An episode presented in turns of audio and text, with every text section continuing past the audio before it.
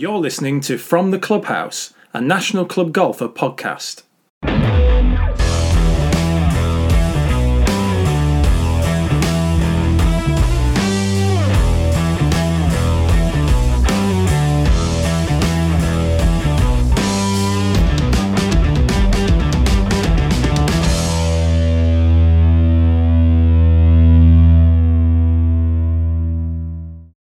Many worrying stories from golf clubs in the early stages of the pandemic last year, but this was one of the most concerning.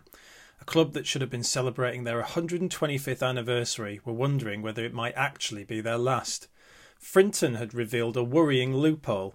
They were originally unable to get hold of a crucial grant because the rateable value of their business exceeded 51,000. The Essex Club lobbied their MP and government, arguing the anomaly threatened the future of golf clubs all over the country. When lockdown eased, golf boomed and participation numbers soared as the sport became the ideal socially distanced pastime. But what happened at Frinton?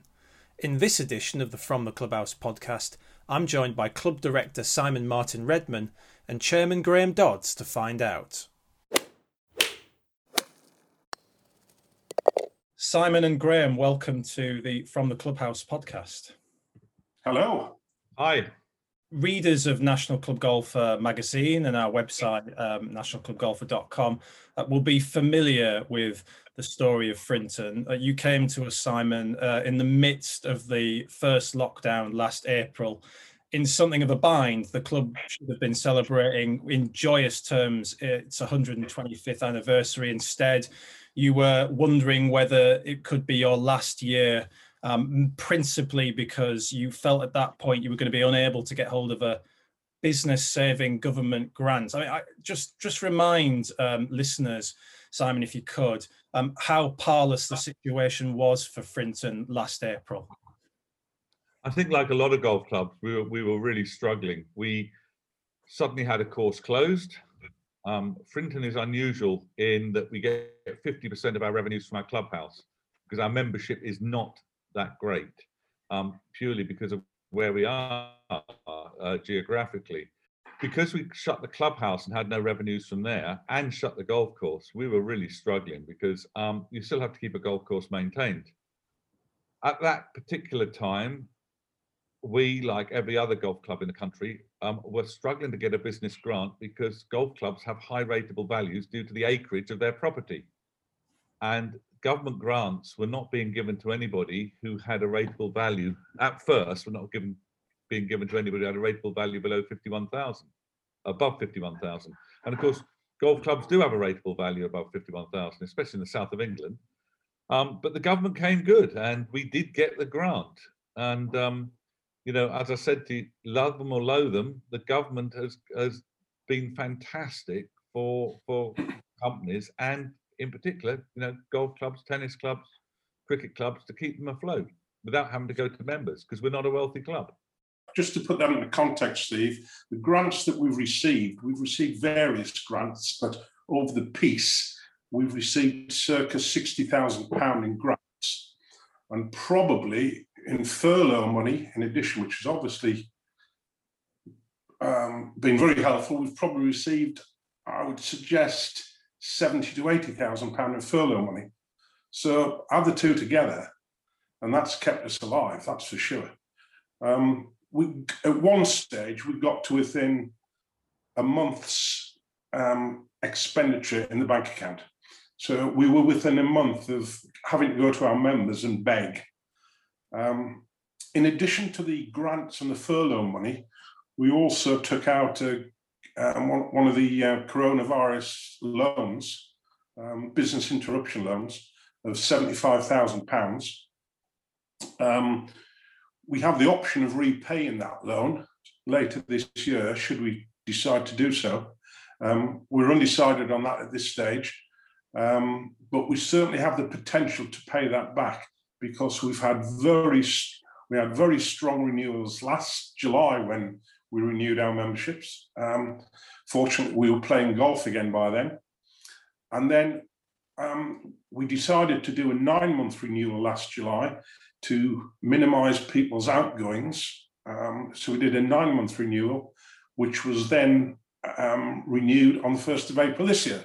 So that was quite fortuitous time wise as well, on the basis that we came back to the golf course in late March.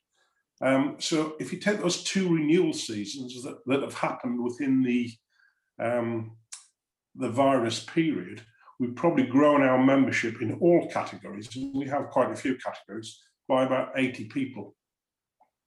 And in money terms, that's probably worth about £40,000 on each renewal.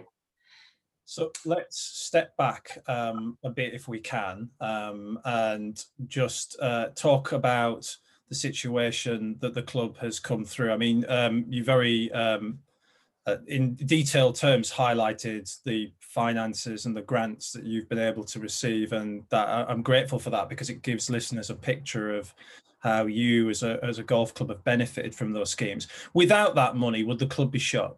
No, I don't think it would have been shut.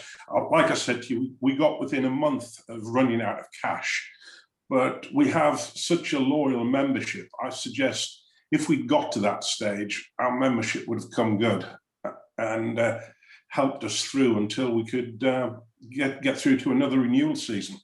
Having said that, we might have had to operate the club in a somewhat different way in the interim. There may have been redundancies. Um, there may have been, um, well, there may, there may, have been lots of cutbacks in other areas um, to keep us alive, but I don't think we would have shut, no. But you have to keep, you know, all golf clubs have to keep their club maintained. If you, if you don't have your green stuff working, you lose the golf course. You know, that's why we're so unusual as a golf club, I mean, golf clubs have to maintain their property. Um, and, you know, not just because of COVID, but look at the weather we've had as well. So you know you couldn't lay put staff off and say don't come in for a few weeks. We've had to have people working the whole time, and uh, our membership is quite an old membership.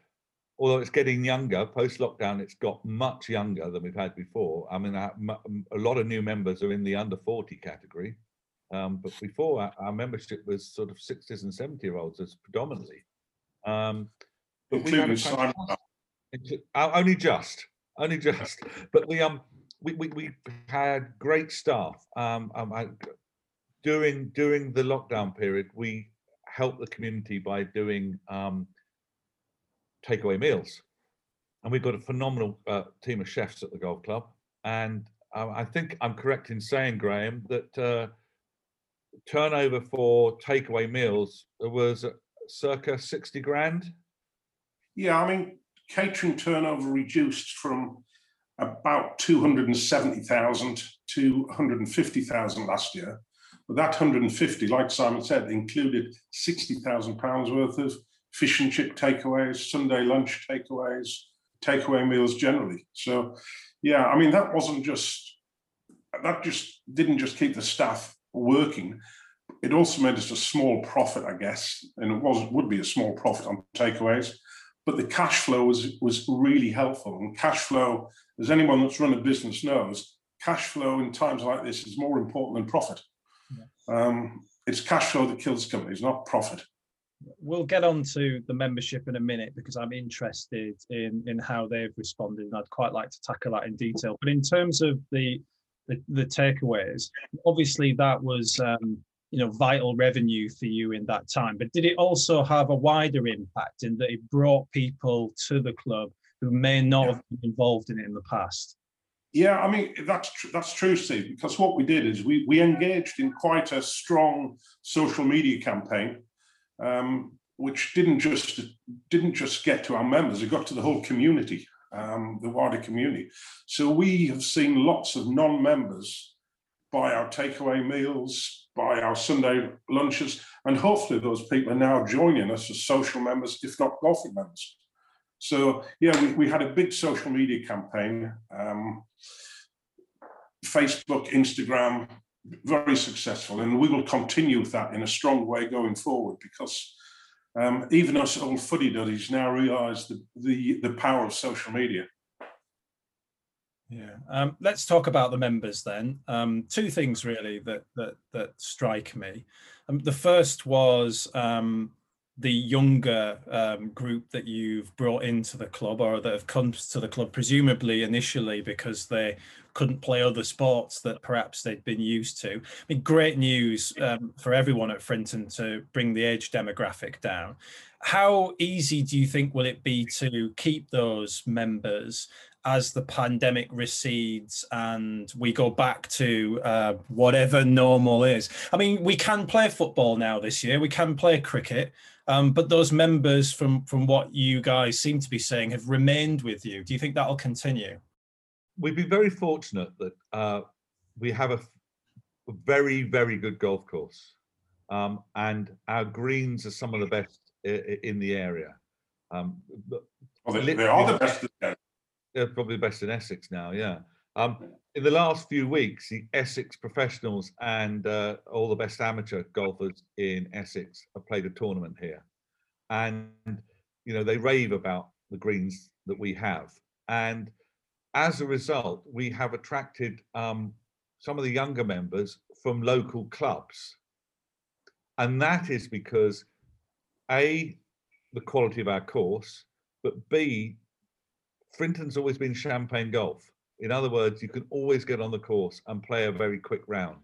And we have members that come 20, 30 miles. In fact, we've got one or two members that come 40 miles from other parts of Essex and can get in their car, drive to Frinton, play golf, and go home, and still quicker than they'd have played a round of golf at their local club.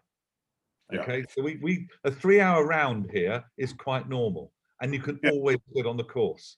And so if you're a young chap with a young family playing in a course sort of 10 miles away, it's really important that you're not standing on the tee waiting on every tee for players in front of you. They can just play quick golf. And that's what Steve, And we'll keep Steve, them.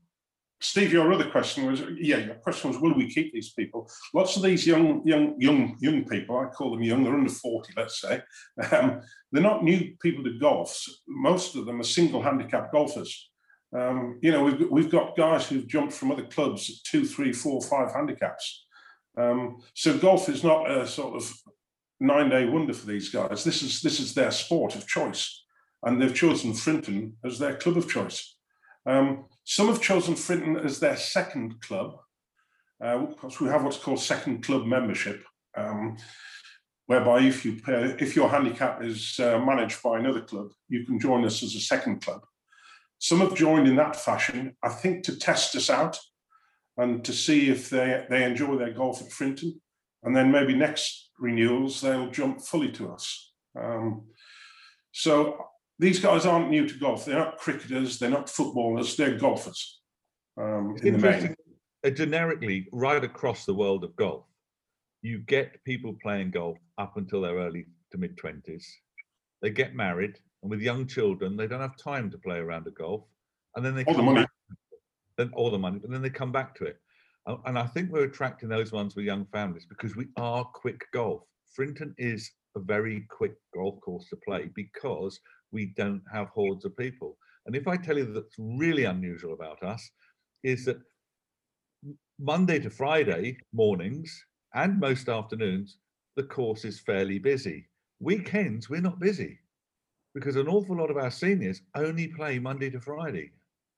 Competitions are busy weekends, but outside of competitions, very quiet. Yes, we're, we're um, the only only club in the in the area that it visit. You know, we actually attract and want societies to play at weekends.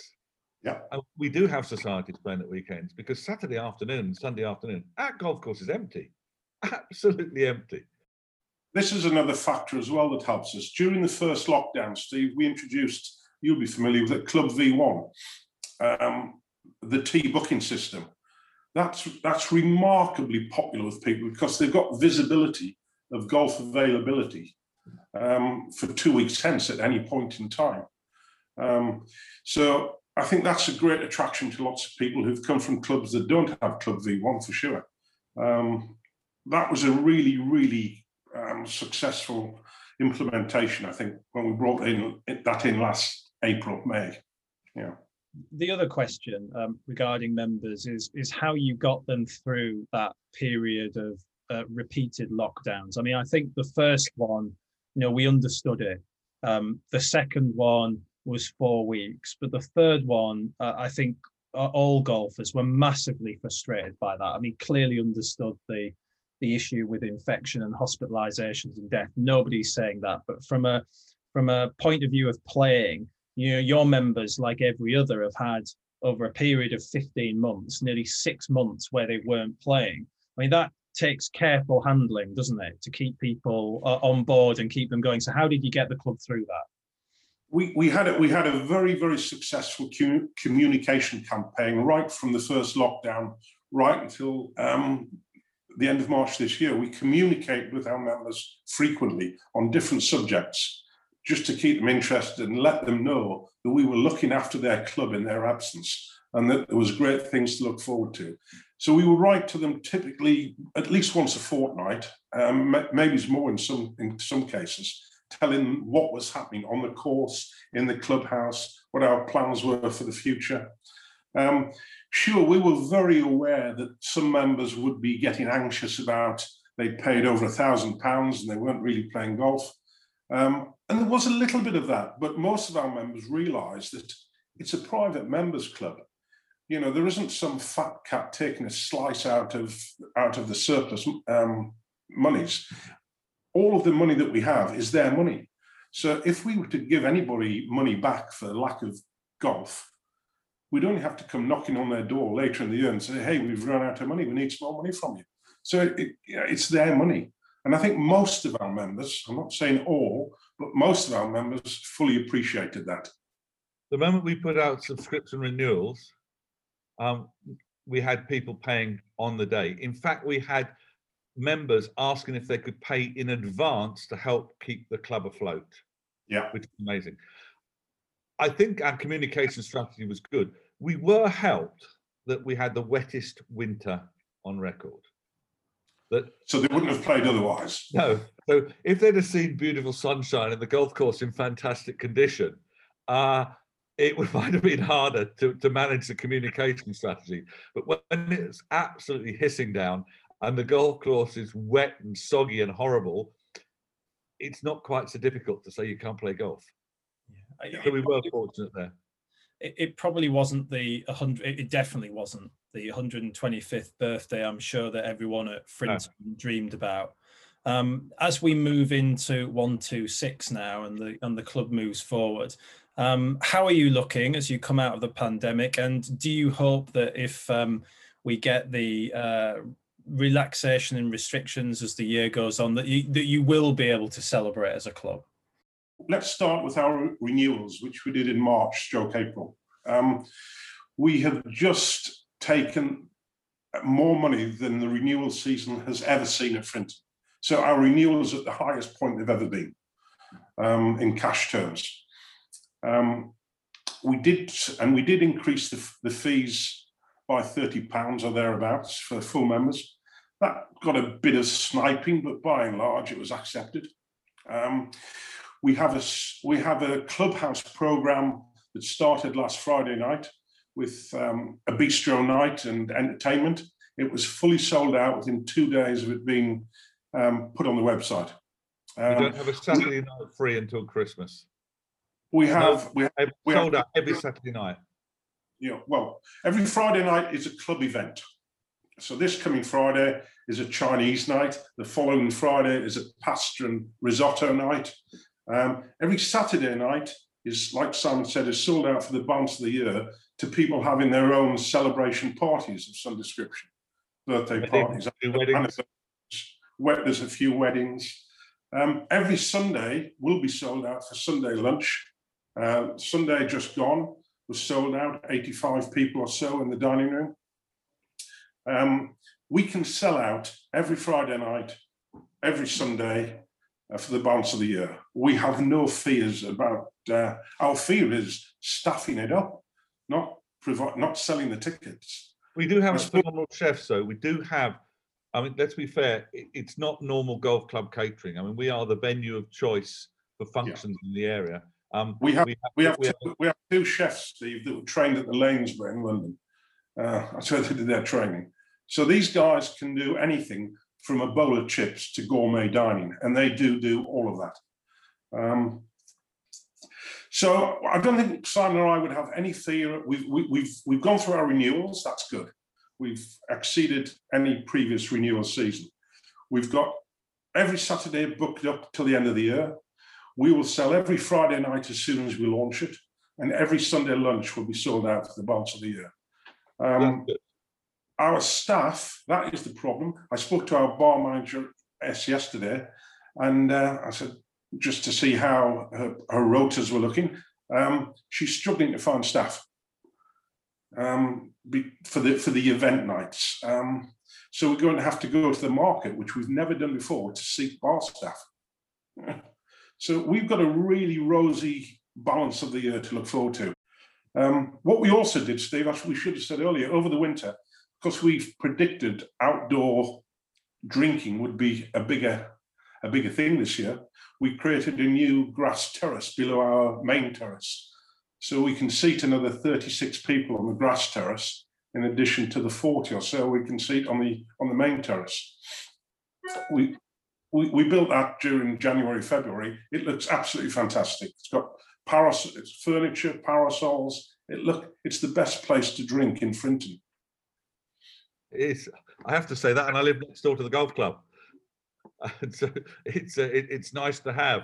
Um, that one of the reasons I, I, get involved with the golf club is if you live next door, it's not only a local boozer. It's you know you, you want to make sure everything's running running smoothly. And we'd like to think we will get a celebration again, but we haven't been able to replan celebrations until we know what the government's views are because we've cancelled it twice now. We've cancelled yeah. it twice. Simon, Simon may have told you previously, but his wife was uh, the organizer of our 125 celebration. It was going to be such a grand event. There were £100 tickets, and there was no profit in that for the club at all. That was the cost. It was going to be a fantastic event, and we were fully sold out. Um, we then decided we'd do it in May this year um, and make it 125 plus one, but obviously we couldn't do that either. Um, whether we do one two one two five plus two, I don't know. Well, that's for the board to discuss over the coming weeks and months.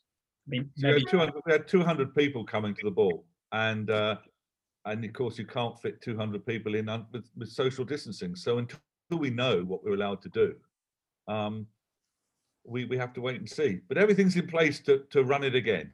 Everything's in place to run it again. Um, yeah, the infrastructure's there. Yeah. Yeah.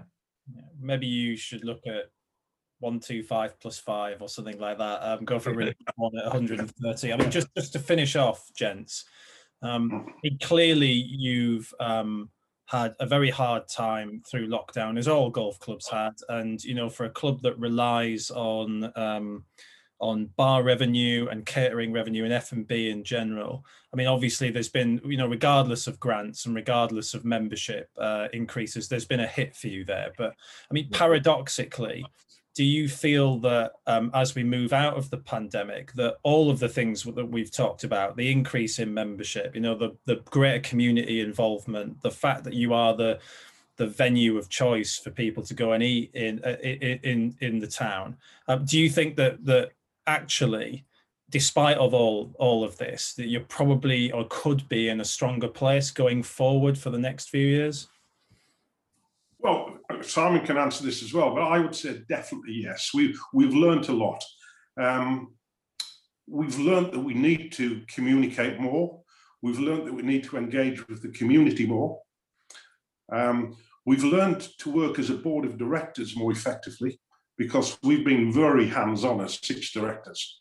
And I don't think that will stop in the future either because we have, I mean, we, we're a limited company with six directors. We all have a spread of business experience, and most of us, apart from one, have got very grey or no hair. So we've we've learned how to work as a team much more effectively. We've learned how to um, gel with our staff much better. I don't think we gelled with our staff very well previously, but I think we now consider we now consider the staff as very much um, key to going forward. Whereby before we just used to treat them as staff, and that was that wasn't right. Um, and we've gradually, over the last few two or three months, we've gradually handed more and more responsibility to the chefs, the bar manager, the course manager. Um, because we and, and later this year we'll recruit a new general manager because we've been without a general manager now for nearly a year. And that's been fine because we've all worked hard.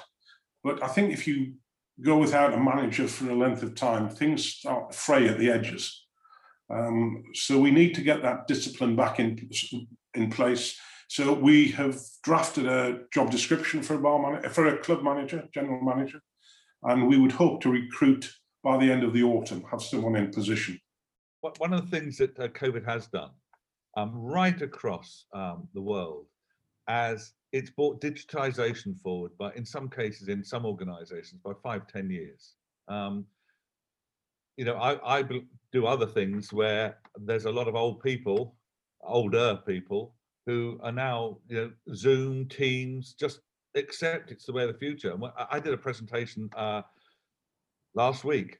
You know, people from 60 countries participated. I mean, they could never have done that in the past. You know, people have had to come uh, physically to listen to the presentation. But it's also done things. It's it's decityfied society. You know, whereas everybody was rushing into cities, small towns, people are staying more in small towns because they're working from home if you're clever and you can work from home, you can get a game of golf in and still work during the day.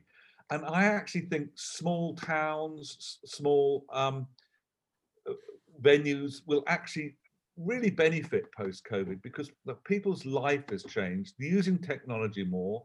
I mean, my son works in the city. He's not going back to the office till November. Okay, so but he he can get a game of golf in at sort of half past six, seven o'clock o'clock in the summer and be back at his desk by nine o'clock, half nine, you know. And uh, I think people's attitudes will change. And I think people, you know, they'll work for a couple of hours and nip down the golf club for a sandwich and a pint. Whereas before they were commuting to London all day, or because we were in Essex, London is the main area of commuting, they wouldn't necessarily be in the club during the day. And we, and I think you'll see a complete change because post-COVID digitization has has moved the world on from a different level, Simon says digitization, but from a different point of view, a more practical point of view, it forced the it forced Frinton Golf Club to bring in Club V1. We'd spoken about it as a club two, three years, but we didn't think our members would like it. We thought it was a step too far for our elderly membership. They've taken to it like a duck to water. They love it. Um, that's for, that's from a membership point of view. From a management point of view, we get huge amount of information from it. I can check in on my laptop now. I can see who's buying drinks in the bar as we speak, what they've had for their lunch, how much they've spent. I can see how much they've spent year to date. it's it's fantastic management information. Um, we wouldn't have we wouldn't have introduced that had COVID not come along. It forced us down a path that we should have done probably a few years ago. Yeah, I agree. Well, it's great to see the club thriving after the concerns of last year. Uh, all the best, uh, Simon and Graeme, for Frinton in the future. And uh, thank you for joining me on the From the Clubhouse podcast. You're welcome, Steve. Thank you. Thank you very much. And thanks for everything you did for us um, and helped our cause last March when we were really worried, sick, and the National Club Golfer uh, and, and, and other organizations really, really helped highlight the situation.